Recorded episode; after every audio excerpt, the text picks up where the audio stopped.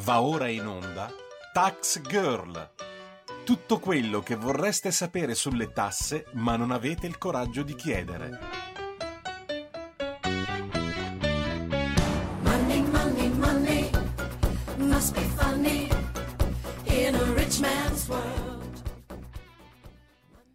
Buongiorno e buon sabato mattina, io sono Giorgia Paccione di Belle e questo è Tax Girl, l'appuntamento settimanale di Radio Libertà con il fisco e molto altro. Allora, prima di iniziare, ehm, vi ricordo che se volete intervenire potete chiamare lo 0292947222 oppure scrivere un WhatsApp al 346 6427756.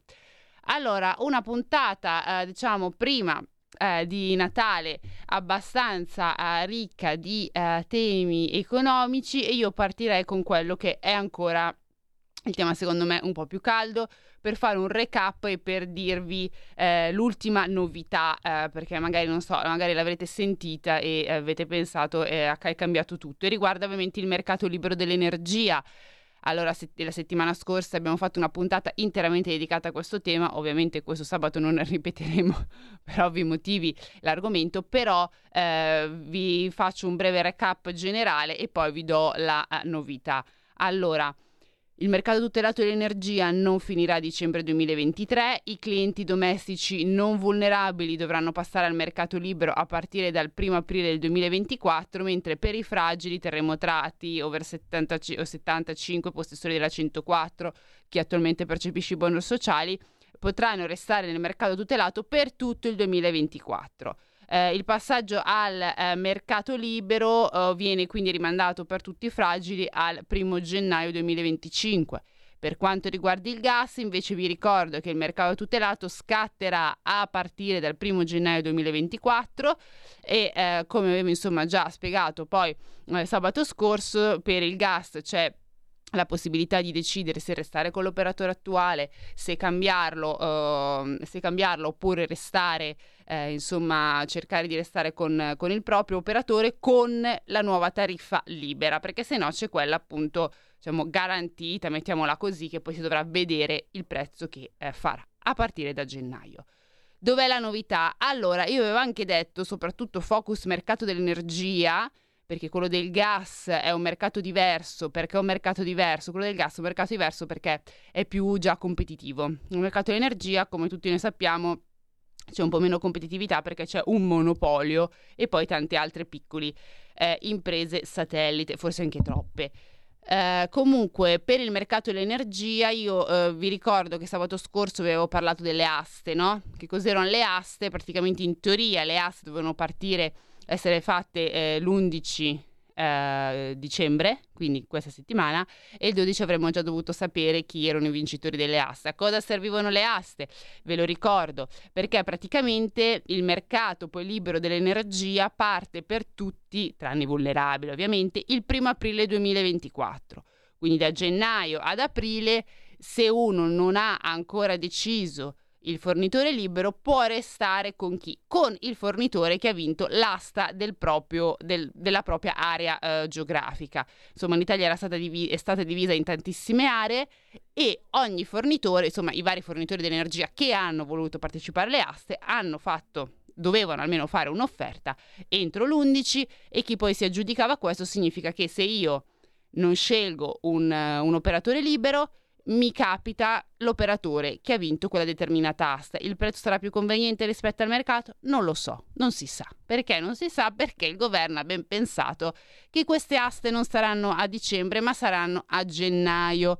Cambia qualcosa per noi? No, assolutamente niente, nel senso che eh, il primo aprile partirà sempre il mercato mh, libero dell'energia, questa è soltanto una scocciatura enorme eh, per ovviamente gli operatori che al posto che presentare l'offerta eh, l'11 appunto dicembre la dovranno presentare a gennaio. Il motivo di questo slittamento? Boh, non lo so, perché in termini pratici oggettivamente non cambia niente. Uh, non si allunga diciamo di un mese questa, questa finta tutela. Uh, con, quindi se voi mi chiedete perché l'hanno fatto non lo so signori. Non lo so neanche io uh, non mi voglio porre ulteriori domande perché su questo mondo del mercato eh, libero dell'energia stanno facendo insomma su dei papocchi che la metà bastava Comunque, questa è la novità. Se avete sentito che appunto le aste non saranno più a dicembre, ma saranno a gennaio, è vero. Cambierà qualcosa per noi? No. Cambierà quello che ci siamo detti sabato scorso? No. Le regole che vi ho detto sabato scorso sono ancora valide? Sì. Quindi, ecco, um, questo è per fare una precisazione eh, in modo che magari, non so, potevate pensare, se magari avete sentito questa notizia, ah, allora cambia tutto, slitta, si rifà. No, no, resta tutto uguale. Quindi, primo aprile 2024 si passa al mercato libero dell'energia. Eh, dovete scegliere un operatore. Ok, se siete invece fragili, quindi anziani, bla bla bla bla bla, passerete il primo gennaio 2025. Per invece il gas, vi ricordo che sempre è il primo gennaio 2024, non ce n'è per nessuno. Va bene. Allora, Adesso arriviamo, diciamo, al tema eh, che ha tenuto un po' banco questa eh, settimana ed è proprio un argomento eh, prettamente fiscale. In realtà ehm, io lo intitolerei come fisco non ti temo, ma non noi cittadini che non temiamo il fisco, ma le multinazionali tendenzialmente americane non temono il nostro fisco. Perché cos'è successo? Ah, c'è un ascoltatore magari. Ok, allora, prima di iniziare questo tema, se no poi dopo insomma passiamo da Cece Fagioli, come magari se è sul tema dell'energia lo sentiamo adesso, così poi iniziamo il mondo del, del fisco. Ciao, buongiorno. Sì, ciao, buongiorno. Senti, qua, questa storia qua di passare dal mercato tutelato al mercato libero sta diventando un imbroglio e ci sono degli imbroglioni che ci stanno sguazzando. Allora ti devo dire una cosa, io ero andato a un ufficio dell'Enel circa due mesi fa perché volevo fare i pannelli fotovoltaici e la signora mi dice ma tratto quella internazionale, il mercato tutelato, l'anno prossimo il mercato tutelato non ci sarà più. Allora dico, bene, mi dica quello che devo fare. Se lei lo cambia adesso, il suo contratto, lei verrà a pagare con lo sconto del 30% per un, per un anno che le fa l'Enel a 19 euro mega, eh, per kilowatt. Dico, va bene, e l'ho firmato. Ieri mi arriva una telefonata di un tizio che mi dice, allora lei ha fatto il cambio dal mercato tutelato al mercato libero, la sua tariffa sarà di 58, addirittura di 0,58 al kilowatt. Io allora mi sono inalberato e gli ho detto guarda io contratti al telefono non ne cambio, venga a casa mia che le offro un caffè e un sacco di legnate sulla mm. testa. Questo ha, ha tirato subito la cornetta. Allora, attenzione, perché dopo io ho parlato con i, con i responsabili dell'Enel e mi hanno detto so, eh, ci sono un sacco di imbrogli, attenzione quando ti fanno queste chiamate non, che non ti venga in, mon- in mente di rispondere un sì, perché ti cambiano tutto. Allora io voglio fare questa denuncia, attenzione ragazzi, attenzione. Questo ad ogni modo sono i soliti imbrogli dell'Europa e dei governi incapaci. Vi saluto. Grazie. Eh, allora sì, beh, assolutamente vero, comunque da diversi ormai mesi eh, che all'inizio anno forse che eh, comunque si susseguono chiamate da parte di compagnie da nomi alle volte improponibili, devo dire, perché alle volte si sentono dei nomi. Quindi sì, beh, in questo caso ovviamente io cosa vi, vi ho sempre detto è ma magari ascoltate quello che vi dite, quello che vi, vi vuole dire questa compagnia, ma poi non, non, non, sottoscrivete niente subito, c'è sempre, come eh, vi ho già detto 800 volte, il sito dell'acquirente unico, capisco che magari molti mi hanno anche scritto Mm, ma non è così chiaro, è vero, però quello è un sito ufficiale dove lì ci sono le offerte ufficiali e vere di tutte le compagnie elettriche che attualmente sono certificate e lì sicuramente nel senso non prendete una fregatura nel senso che è una compagnia vera eh, e lì potete scegliere secondo me con sicurezza l'operatore che meglio vi confà. Non è di facile eh, visione, gestione, tutto, posso concordare con voi, ma semplicemente secondo me non è di facile vis- mh, mm, ehm, diciamo da usare perché abbiamo tantissime offerte e tantissime compagnie, cioè noi l'Italia è il paese per esempio confrontato alla Francia e alla Spagna che ha un numero di compagnie elettriche spropositato, cioè quattro volte quelle spagnole e, e così dicendo per, insomma, per gli altri vari paesi europei, quindi non è di facile... Ehm, uso e consultazione per questo motivo qui, se no un sito devo dire che è abbastanza semplice da, da usare. Il punto è che confrontare tutte le offerte è, è veramente impegnativo. Però ecco, la cosa che io consiglio è sempre, non so, vi chiamo la società Piripicchio, non sottoscrivete niente, andate sul sito di acquirente unico e andate a visionare se magari la società Piripicchio è lì fa quell'offerta lì, eccetera, eccetera, eccetera. Allora, ehm, ah, eh, altra cosa eh, dell'Unione Europea, ma ehm, in realtà posso dire che questa volta l'Unione Europea non c'entra niente, nel senso che ehm, in realtà abbiamo fatto noi un po' una figura di palta con l'Unione Europea, nel senso che la, la, la vera questione è questa. ehm, eh, dentro l'obiettivo del PNRR siamo stati noi a voler mettere il passaggio al mercato libero dell'energia, nessuno ce l'ha imposto, noi l'abbiamo voluto mettere. Quindi di conseguenza abbiamo messo questo. Nell'ultima tranche che ci è arrivata di soldi del PNRR, dentro uno degli obiettivi cardine approvati era stato proprio questo. Adesso mi viene da dire, eh, adesso non è che l'Unione Europea può avere le sue colpe per moltissime fatti e eh, anche dinamiche e costruzioni, ma su questa cosa mi sembra di dire di no, cioè nel senso diamo a Cesare quel che di Cesare. Se io dico che eh, prometto che per avere 10 euro eh, vado a comprare 5 mele e poi dopo eh, ci ripenso e dico ma scusa sai forse magari eh, te ne compro 5, te ne compro 3, intanto quello mi ha dato 10 euro, eh, però signori miei, cioè a questo punto mi viene da dire no non è colpa dell'Unione Europea questa volta. Se noi stabiliamo che in questa determinata rata del PNRR vogliamo inserire il passaggio dal mercato tutelato a quello libero, la facciamo approvare dall'Unione Europea. L'Unione Europea ci dice sì, ci dà i soldi, poi dopo noi ritorniamo all'Unione Europea e dice beh sai però forse magari avremo bisogno di più tempo, ma scusa, i soldi però intanto te li sei portati a casa. Cioè, questa volta qui veramente questa, in, questo, in, questo, frangente l'Unione Europea non ha niente a fare, nel senso che si poteva benissimo dire chi non era d'accordo all'interno del governo per passare dal mercato tutelato a quello libero, tra l'altro il passaggio sono io la prima a dire che non sarà così indolore. Cioè non è detto chi si va a risparmiare, questa cosa la andiamo a sottolineare e questo è assolutamente vero perché insomma ci sono anche statistiche che dicono che ci sono al momento poche offerte convenienti rispetto a quelle del mercato tutelato e questo è assolutamente vero.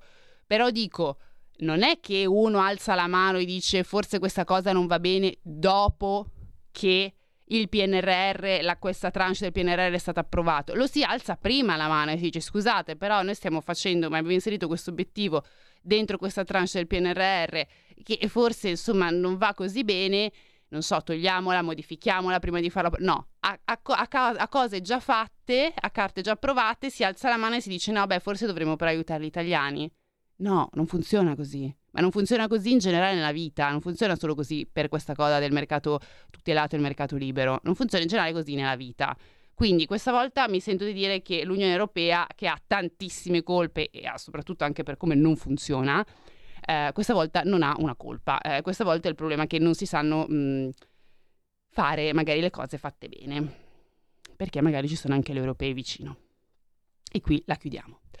Ora, ehm, per quanto riguarda il tema principe della settimana, appunto, ovvero eh, le multinazionali americane che non pagano le tasse in Italia, si divertono a eh, contestare le norme italiane e non volerle pagare, per una volta devo dire che una gioia è arrivata, nel senso che abbiamo vinto noi. E perché abbiamo vinto noi? Abbiamo vinto contro Airbnb. Airbnb, insomma, è questa piattaforma che eh, ti permette di, non so, mettere la tua casa, la tua stanza in affitto. Si parla per affitti tipicamente brevi. E eh, che cosa, perché abbiamo vinto? Allora, voi dovete sapere che è da sei anni, sei anni, che vanno avanti dispute, sentenze, indagini perché? Perché Airbnb non voleva pagare la cedolare secca sugli affitti e fare sostituto d'imposta.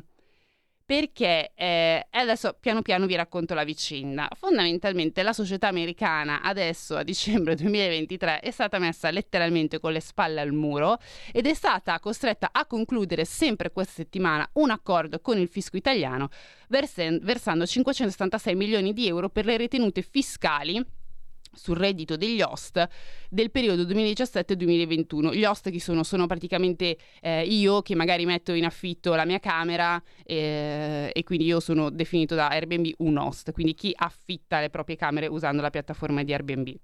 E è stato anche costretto non solo a pagare, a fare un accordo col fisco di 566 milioni, è stato costretto anche a diventare ufficialmente il sostituto d'imposta appunto per gli host non professionisti presenti sulla piattaforma, loro dicono da qui in poi. Si tratta di una sconfitta in realtà su tutti i fronti per Airbnb, perché sentite bene, è dal 2017 dall'anno in cui appunto nel 2017 è stata introdotta questa legge numero 50 del 2017 sugli affitti brevi e ehm, Airbnb da quando è stata introdotta questa legge ha iniziato una vera e propria disputa contro il nostro paese perché lei non era d'accordo con la legge approvata.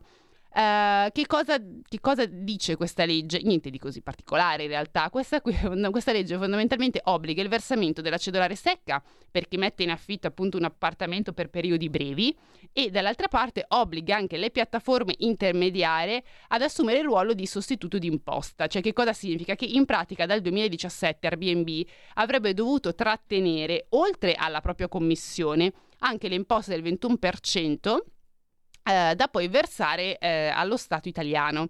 Ovviamente questa cosa non è stata fatta, cioè, o meglio, Airbnb dal insomma l'affitto bla bla bla bla bla si, tra- si è trattenuta la sua commissione non ha però uh, non, ha, non, ha, agito da sostituto d'imposta, quindi non si è trattenuto il 21% che in teoria io se faccio un affitto breve devo pagare, ok? E quindi non avendo trattenuto questa imposta l'ha neanche versata allo eh, Stato italiano. Eh, la società americana non l'ha fatto perché lei si è sempre opposta a questa norma. Eh, addirittura eh, opponendosi dicendo che era ingiusta la portata prima al TAR del Lazio, che però all'epoca diede già ragione all'Agenzia delle Entrate, ma non è finita qui perché poi seguirono anche una serie di ricorsi fino ad arrivare prima al Consiglio di Stato e poi alla Corte di Giustizia dell'Unione Europea che tutte e due diedero ragione all'Agenzia delle Entrate. E infine, anche il 24 ottobre c'è stata un'ulteriore sentenza del Consiglio di Stato dove ha ribadito che Airbnb è obbligata ed è tenuta a fare da sostituto d'imposta. E infine arriviamo al mese scorso. Perché il mese scorso? Perché il mese scorso la Guardia di Finanza aveva sequestrato in modo preventivo 779 milioni di euro ad Airbnb. Perché? Perché secondo la Procura di Milano la società americana, così mi viene a dire buongiornissimo, non aveva versato l'imposta sugli affitti brevi del 21% su più di 3,7 miliardi di euro di giro d'affari sulla piattaforma tra il 2017, caso vuole, e il 2021. Quindi, a fronte di, insomma, questa azione da parte della Procura di Milano, della Guardia di Finanza che gli ha sequestrato quanto loro avrebbero dovuto pagare in questi anni, eh, Airbnb ha deciso, fondament- eh, grazie al cielo, eh, di trovare un accordo con l'Agenzia delle Entrate proprio per il periodo 2017-2021 e quindi ha versato questi 576 milioni di euro e poi è interessante stato leggere il suo comunicato stampa perché Airbnb ha ben deciso di anche precisare che ovviamente ehm, queste somme qui, quindi della cedolare secca che ehm, alcuni dei suoi host, perché molti che insomma affittavano magari su Airbnb l'hanno versata la cedolare secca in modo indipendente, eh, molti altri non hanno appunto versato, che comunque eh, la società non sta cercando di recuperare questa uh, somma dai suoi clienti e che insomma lei vuole continuare questo rapporto diciamo collaborativo con le autorità uh, italiane. E um, dopodiché per diciamo, mh, diciamo mettersi dalla parte della ragione è riuscita a dire che eh, nell'ottobre del 2023 il governo italiano ha condiviso la legge di bilancio 2024 che nella sua forma attuale, sto leggendo ovviamente la dichiarazione eh, proprio di Airbnb, chiarisce come piattaforme come Airbnb dovrebbero trattenere le imposte sul reddito per gli host non professionisti in Italia da qui in poi. Accogliamo con favore la chiarezza offerta da questo aggiornamento pianificato dalla legge italiana. Ora, eh, amici di Airbnb, non c'era bisogno non ce n'era bisogno e lo sapete, lo sapete anche voi. Perché il fatto che Airbnb dovesse fare da sostituto d'imposta era stato molto ben chiarito, vi ho raccontato la storia sia dalla normativa del 2017, ora tutti l'hanno capito, solo Airbnb non è che non l'ha capito, non ha voluto scientemente non applicare questa, eh, questa norma perché era contro ma soprattutto ci sono state anche delle sentenze, delle sentenze che gli hanno chiaramente detto guarda che ha ragione l'agenzia delle entrate, hai torto tu su questa cosa, devi comunque far pagare la cedolare secca e far da sostituto d'imposta. Quindi adesso, grazie al governo che ha fatto, no, non c'entra niente. c'entra il fatto che sei stata messa letteralmente con le spalle al muro e, eh, e quindi sei stata costretta a uniformarti alla legge italiana, perché probabilmente se la Procura di Milano non fosse intervenuta, la Guardia di Finanza a seguito non, fosse, non avesse sequestrato quello che saremo ancora alle calende greche, perché tra l'altro non vi, ho anche, non vi ho ricordato che è da giugno 2023 che Airbnb stava cercando di trovare un accordo col fisco italiano. Caso vuole non l'aveva ancora trovato, ha avuto una spinta dopo che la Procura di Milano ha aperto l'indagine, la Guardia di Finanza gli ha sequestrato preventivamente insomma quanto avrebbe dovuto pagare dal 2017 al 2021 e un mese dopo si è trovato l'accordo. Ora, una pensar male alle volte ci piglia e, e diciamo che questa volta che pensiamo male che qualcosina ci abbiamo pigliato, no? Um, e quindi fondamentalmente la, la società ha deciso di, attenzione, ci stiamo preparando a conformarci introducendo nuovi strumenti che consentiranno agli host di farsi trattenere automaticamente le tasse da Airbnb e, fa- e pagarle direttamente all'Agenzia delle Entrate per conto uh, loro. Dopodiché la cosa che a me ha fatto molto ridere è che alla, in chiosa a questo... Comunicato stampa, ehm, Airbnb ha anche detto, si vede che ormai è presa da questo moto di adeguamento fiscale, ha anche precisato che eh, si sta preparando a confrontarsi con la DAC 7, che praticamente è un... Um, un quadro di eh, regole progettate per garantire che eh, a livello europeo ehm, che le varie piattaforme eh, digitali ehm, è fatto proprio una norma ad hoc fatta dall'Unione Europea per le piattaforme digitali, prevede fondamentalmente delle regole che eh, per garantire che i governi ricevano le tasse dovute sostenendo al tempo stesso però diciamo um, un approccio che sia un po' più standardizzato e internazionale per quanto riguarda anche la condivisione delle informazioni. E eh, quindi mh, mm, una società di, di rendicontazione. Eh, quindi avrebbe Airbnb ha detto che ovviamente si adeguerà a questa norma DAC 7, siamo tutti molto contenti e la ringraziamo che ha deciso di adeguarsi anche a questa normativa europea, però ha già messo le mani in avanti perché ha detto che eh, di aver informato gli host italiani su come ehm, i cambiamenti potrebbero influire sulla loro attività su Airbnb e continueranno, ora da capire come, come questi cambiamenti, insomma, sono obblighi di rendicontazione, vabbè, eh, e, continueremo, dice Airbnb, a richiedere loro le informazioni DAX 7 prima che i dati vengano condivisi con il fisco irlandese, irlandese perché Airbnb in Europa ha la sede in Irlanda. Mm, il motivo lo sappiamo tutti, sede in Irlanda perché agevolazioni fiscali, eccetera, eccetera. Eh, quindi e, e, niente, e successivamente appunto verranno condivisi con l'Agenzia delle Entrate, fisco olandese e poi Agenzia delle Entrate. Bene, allora, eh, prima di andare avanti per darvi altre buone novelle, sempre dalle nostre eh, amiche multinazionali americane, il fisco e le tasse che non gli piace pagare, eh, facciamo una breve pausa e poi dopo appunto torniamo per continuare a parlare di fisco e tasse non pagate. Festa sarà se dentro il nostro cuore lo spirito del Natale terremo vivo con l'amore. Buon Natale! Buone feste da tutto lo staff di Radio Libertà, la tua radio.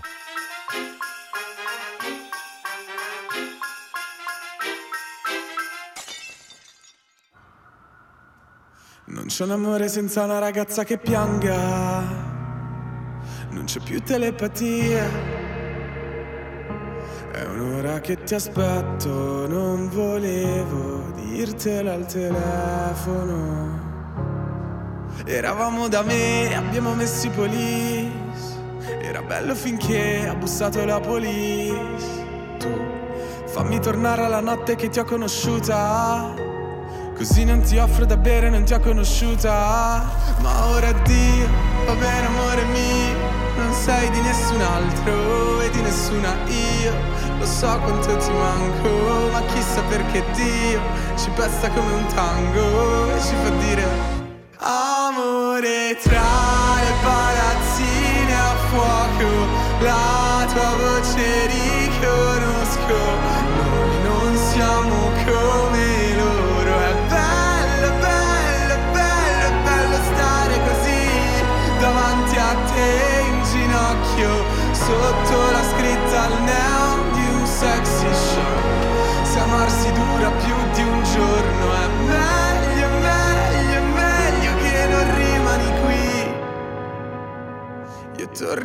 lunedì. Come si salva un amore se è così distante? È finita la poesia. È un anno che mi hai perso e quel che sono non volevo esserlo. Eravamo da me, abbiamo messo i police. Ridevamo di te che mi sparivi nei jeans. Tornare alla notte che ti ho conosciuta. Così non ti offro da bere, non ti ho conosciuta. Ma ora Dio, va bene amore mio. Non sei di nessun altro e di nessuna io. Lo so quanto ti manco, ma chissà perché Dio ci presta come un tango e ci fa dire Amore tra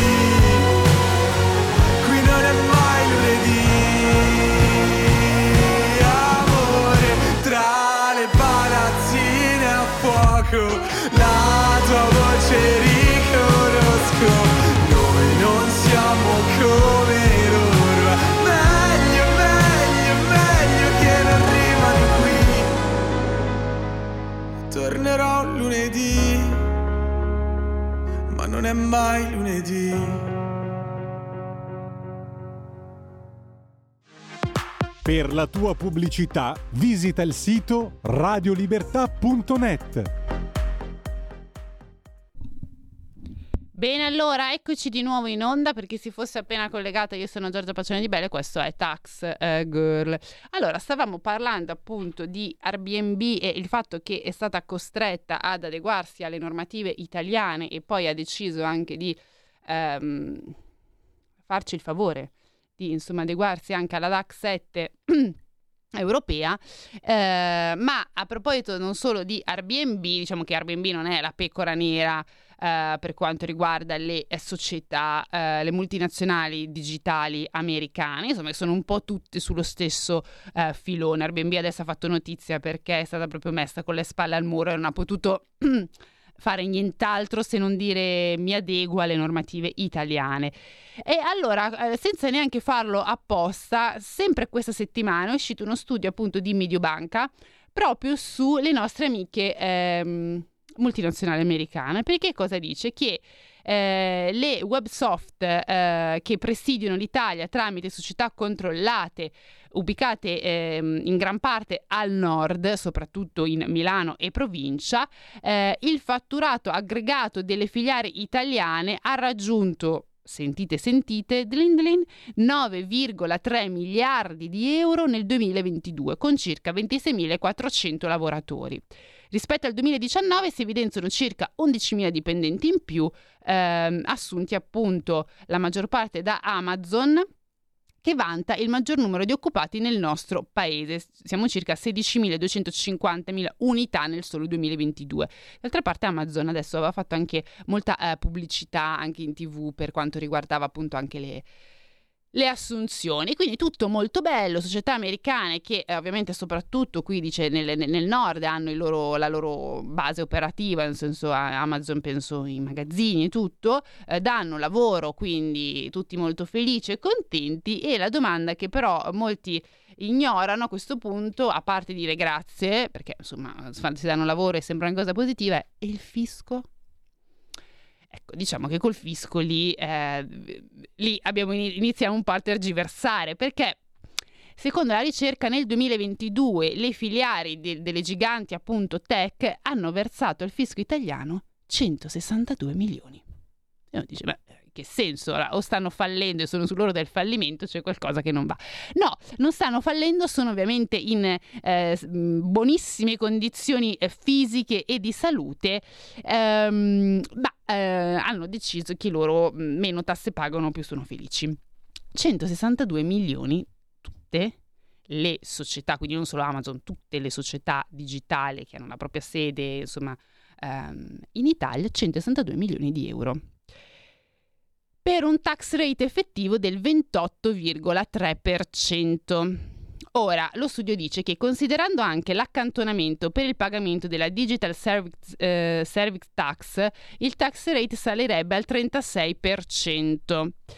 E, ehm, e questo appunto eh, lo dice appunto questo studio di Mediobanca che va a analizzare i dati dei primi nove mesi del 2023 e del triennio 2019-2022 delle 25, quindi 25 maggiori aziende del web e del software internazionale per ricavi eh, di cui 11 hanno sedi negli Stati Uniti, 10 in Cina, 2 in Germania e una in ciascuno in Giappone e in Corea del Sud. Dal 2024, dice lo studio, dovrebbe diventare operativa eh, e lo dice, dice, lo studio in moto di um, diciamo, speranza la Global Minimum Tax che eh, porterà ad applicare l'aliquota del 15% sugli utili realizzati alle multinazionali con fatturato anno superiore a 750 milioni di euro. Allora, fondamentalmente questo studio parte da due aspetti, no? dice che eh, insomma abbiamo ehm, diverse aziende ovviamente che hanno la propria sede qui eh, nel nord che hanno dato solo 162 milioni di euro, insomma... Um, all'Italia e che si spera molto in questa Global Minimum Tax. La Global Minimum Tax che vi ricordo anche questo governo ha inserito tra l'altro nel primo provvedimento fiscale eh, legato alla, ehm, all'applicazione della, della, riforma fiscale. Eh, tutto molto bello, peccato che questa speranza che lo studio di Medobanca ha nella Global Minimum Tax che dovrebbe applicare il 15% sugli utili realizzati ehm, dalle multinazionali poco porterà nelle casse del governo, specialmente quello italiano, ma in realtà di tutti i governi. E perché dico questo? Non perché sono pessimista, ma perché ehm, la Global Minimum Tax è nata a zoppa ed è diventata senza gambe. Ehm, c'è stato uno studio molto interessante nei mesi scorsi provo- eh, pubblicato proprio dall'osservatorio appunto eh, europeo eh, dove, dove, che cosa dice? Adesso eh, il succo è questo, il succo è che fondamentalmente tutti quelli che sperano di riuscire a mettere veramente con le spalle al muro le multinazionali e fargli pagare il 15% di tasse sui, sui propri ricavati, non avverrà mai. Non avverrà mai perché la Global Minimum Tax, come vi ho detto, non, sa- non è quella che sarebbe dovuta essere. Allora, eh, facciamo un attimo un passo indietro. Che cos'è questa Global Minimum Tax? Da come è nata, perché è nata, eccetera. Allora, risale al 2021 ed è, ehm, è stata partorita all'interno dell'Ocse. Perché all'interno dell'Ocse? Perché nell'Ocse in teoria partecipano, eh, in teoria, è giusto in teoria, eh, ci sono anche gli Stati Uniti ed è importante che ci siano gli Stati Uniti, eh, la Cina, soprattutto però gli Stati Uniti, perché essendo la casa, la madre delle big tech, se si fanno delle norme, diciamo, per far pagare le tasse ai suoi cucciolini, è importante che gli Stati Uniti approvino questa determinata norma in modo che possano avvalorare, soprattutto in teoria, renderla più ehm, efficace ed efficiente. Uh, questa almeno è la teoria. Quindi nel 2021 all'Ocse più di 140 paesi eh, si sono appunto accordati per applicare questa Global Minimum Tax del 15% sui, eh, sulle, appunto, eh, nal- mh, mm, sulle eh, multinazionali.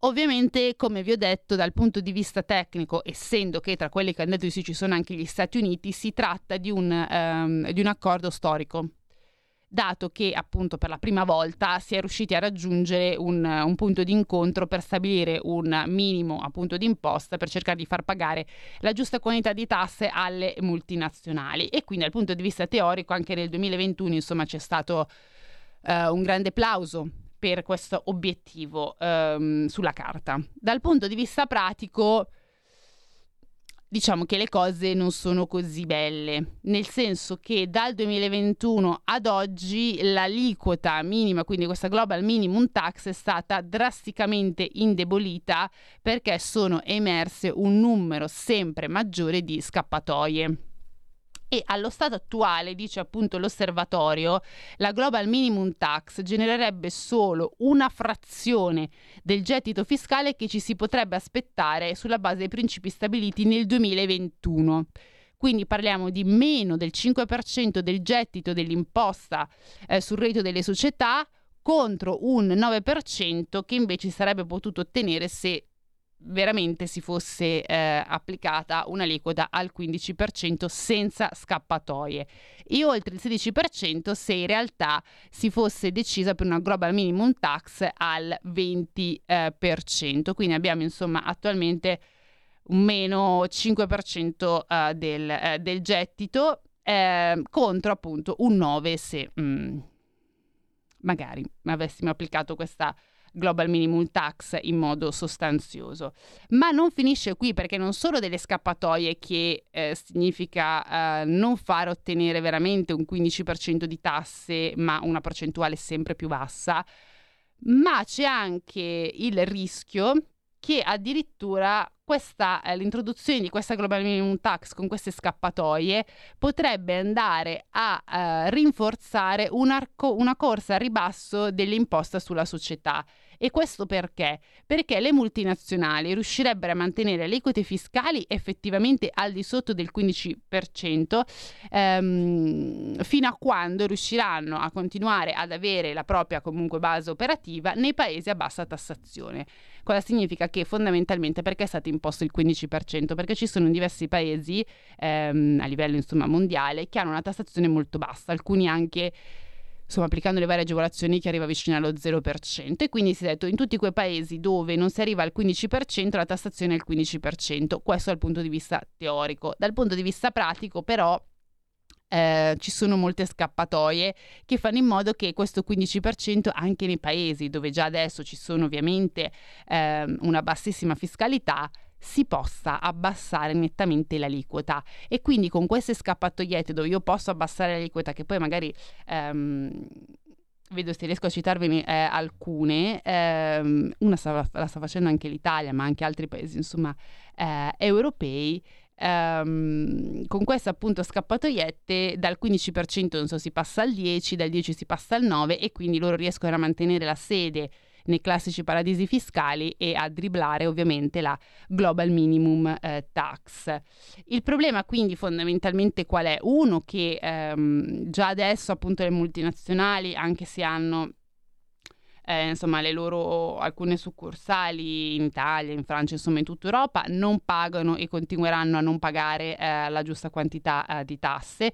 La Global Minimum Tax non risolverà minimamente il, eh, il problema e ehm, perché questo? Eh, non perché la Global Minimum Tax sia una norma malvagia, ma semplicemente perché non c'è e non ci sarà mai l'effettiva volontà di sconfiggere l'evasione e l'elusione fiscale. E perché dico questo? Perché adesso noi non viviamo in un mondo perfetto, no? I paesi che maggiormente attraggono le multinazionali, parlo per esempio, non so, di Irlanda, Malta, Cipro, gli Stati Uniti stessi, no? C'è il Delaware, eccetera, non hanno nessun interesse a, um, a sottrarsi da delle entrate sicure fiscali, no? Pensiamo per esempio all'Irlanda. L'Irlanda c'è la Apple, Uh, c'è Airbnb, ci sono moltissime multinazionali americane. Qual è il vantaggio? Ecco, ovviamente avendo la loro sede eh, in Irlanda, adesso poi faccio un bel l'ascoltatore, eh, avendo la, la sede in Irlanda significa che l'Irlanda non solo ha più posti di lavoro, ma anche delle entrate fiscali maggiori. Quindi qual è il vantaggio in questo caso dell'Irlanda, ma come di qualsiasi altro, pensiamo all'Olanda, paradiso fiscale europeo ed extraeuropeo,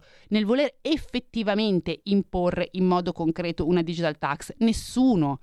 Quindi sulla carta dicono tutti che va bene, dal punto di vista poi ehm, eh, pratico attuano tutti questi meccanismi per cercare appunto di far abbassare l'aliquota e far rimanere sul proprio territorio o addirittura attrarre nuove multinazionali. Quindi fondamentalmente questo è il motivo per cui né questa Global Minimum Tax né altre cose che eh, altre tasse che si escogiteranno a livello internazionale riusciranno mai a scalfire diciamo la, la corazza eh, delle no tasse delle, ehm, delle appunto digitali eh, americane. Allora, sentiamo l'ascoltatore che è in linea. Ciao, buongiorno. Buongiorno, ciao, telefono da Busto Assizio. Sì. Eh, io ritorno un attimo sul mercato libero dell'energia. Volevo un'informazione, nel senso che eh, le voci della bolletta elettrica sono tantissime, però le principali sono la spesa per l'energia, per il trasporto e gestione del contatore e per gli oneri di sistema e lasciamo perdere tutte le, le, componenti sottostanti perché sennò uno veramente dà i numeri. Ma io mi chiedevo se il governo, il Parlamento, non so chi ha, ha deciso poi che si passa al mercato libero, se ha um, predisposto uno schema che segua queste determinate componenti, di modo che i diversi operatori che offrono loro, eh, l'energia alla, mm, al, al, cliente seguano lo stesso schema tutti, perché altrimenti noi non, non, ci raccapezziamo più, nel senso che se uno fa forfè, l'altro pro, pro, propone un prezzo anno, non parla di kilowattora, non si divide insomma i costi in base a quelli della bolletta,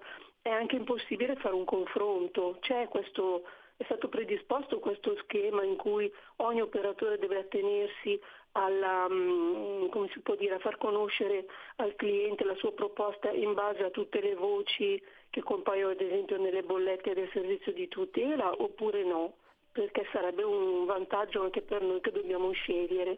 La ringrazio.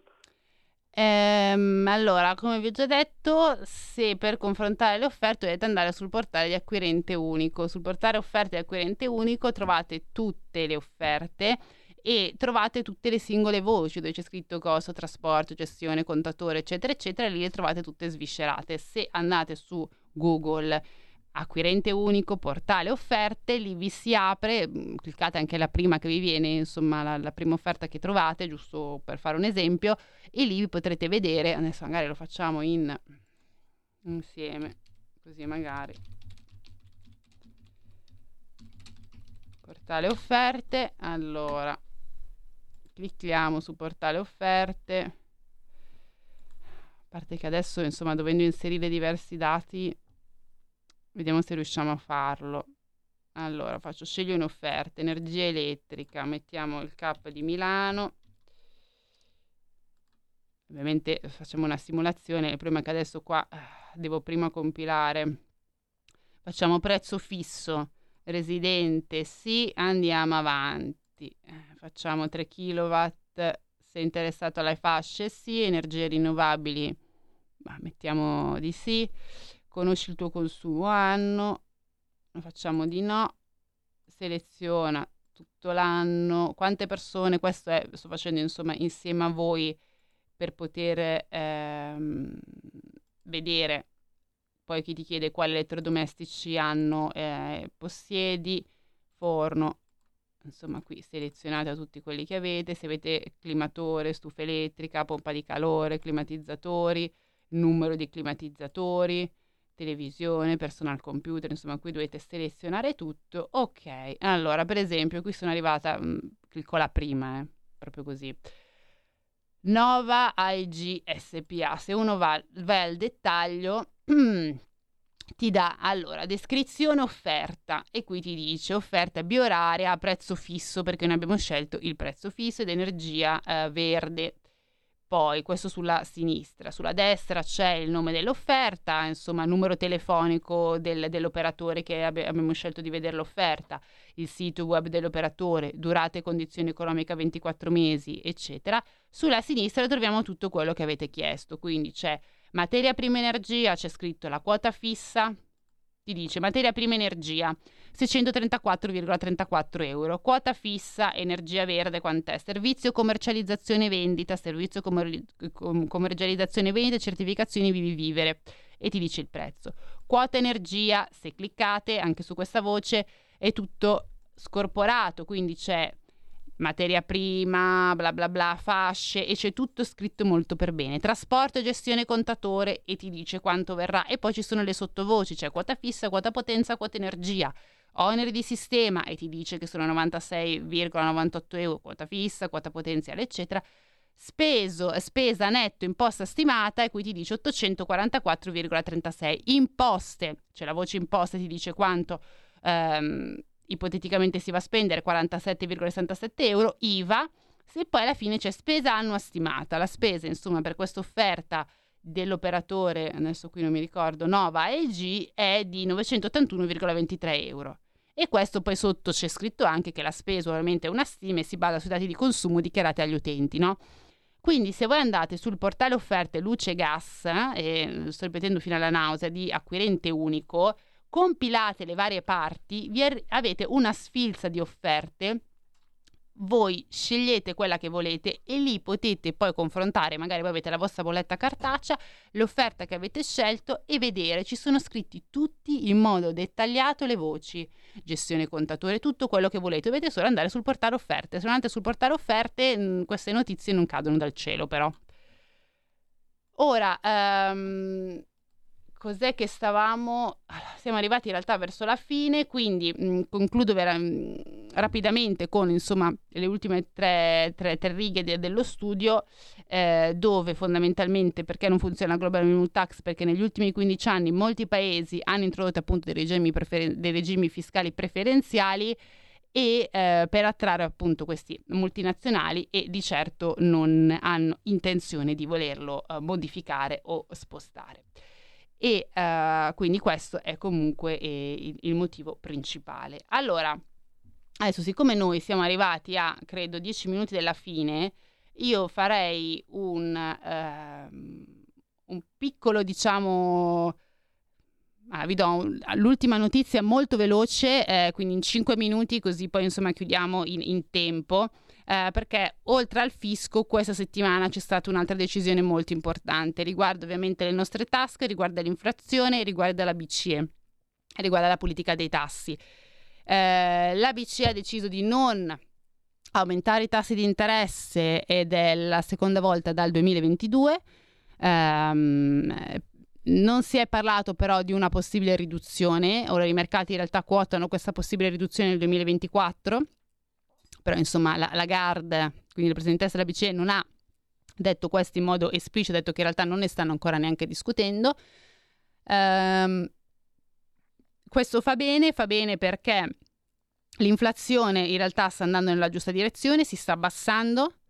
L'anno prossimo, insomma, è prevista sempre più vicina al 2%, raggiungeremo comunque circa il 2% in realtà non l'anno prossimo, ma nel 2025, però insomma già l'anno prossimo eh, si dovranno abbassare e quindi di conseguenza dovranno abbassare anche i prezzi non solo del carrello ma di tutti i vari alimentari eh, alimentari e beni in generale. Mm, l'inflazione si sta abbassando voi mi, voi mi direte sì ma la, fare la spesa o comprare qualsiasi altra cosa costa ancora tanto. Sì è vero costa ancora tanto perché i prezzi sono alzati tanto velocemente quanto si stanno abbassando lentamente.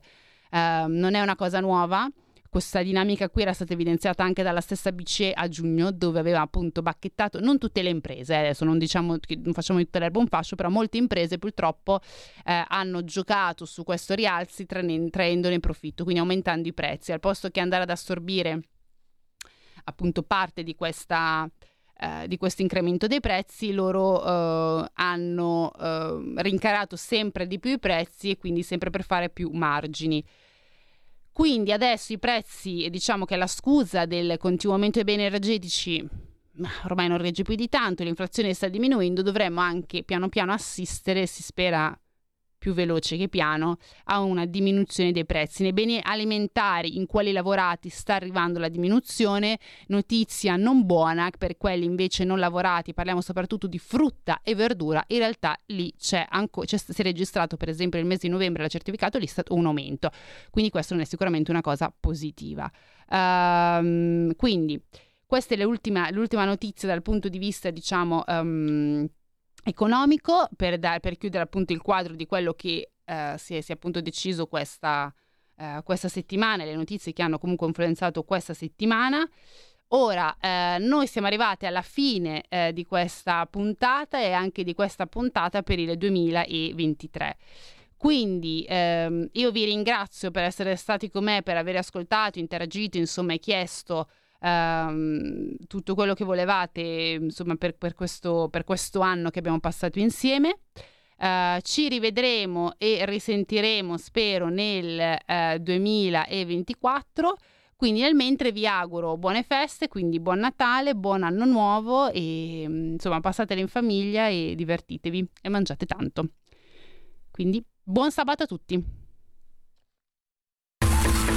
Ehi tu, non trovi più il segnale di Radio Libertà sulla tua radio DAB? Non disperarti, risintonizza. Sì, ma come? È facile, tasto menu, poi scegli il tasto corrispondente alla ricerca automatica dei canali, attendi qualche minuto e tutte le stazioni DAB della tua zona saranno disponibili.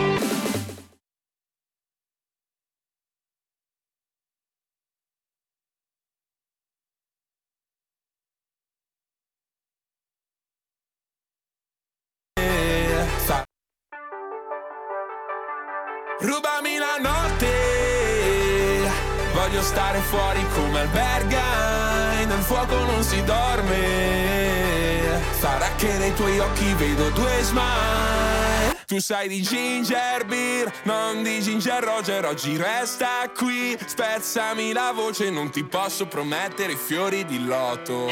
Non vorrei diventare passato remoto.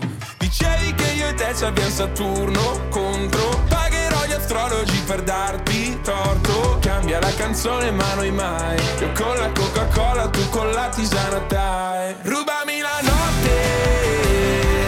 Voglio stare fuori come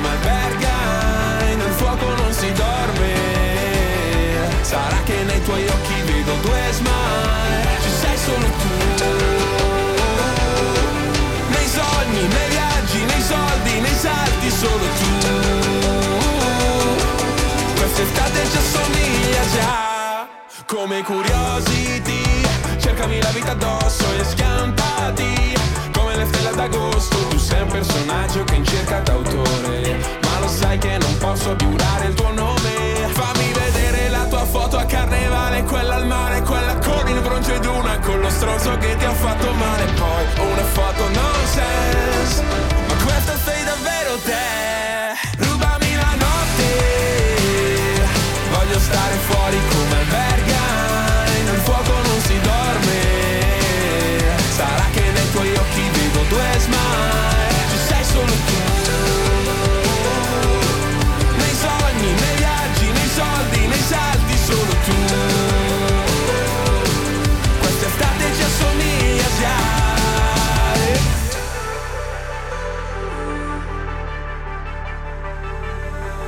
Ci amiamo pur parle, tu fingiti d'ori che farò da Andre? Sulla schiena c'hai la musica MR Una cassa in quattro che si perde dentro un re. Ci amiamo pur parle, tu fingiti Diana che farò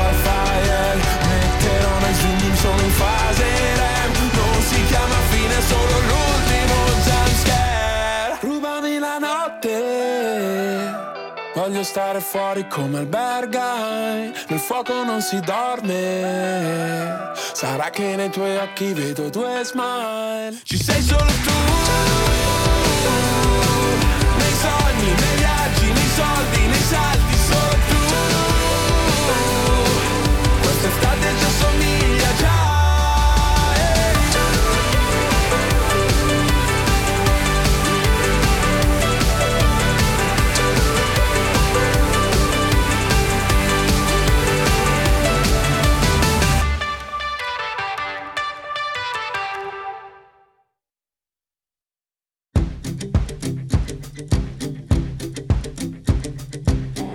been waiting for the tides to change, for the waves to send you my way. I see you, darling, but you pixelate. It gets hard to take these days.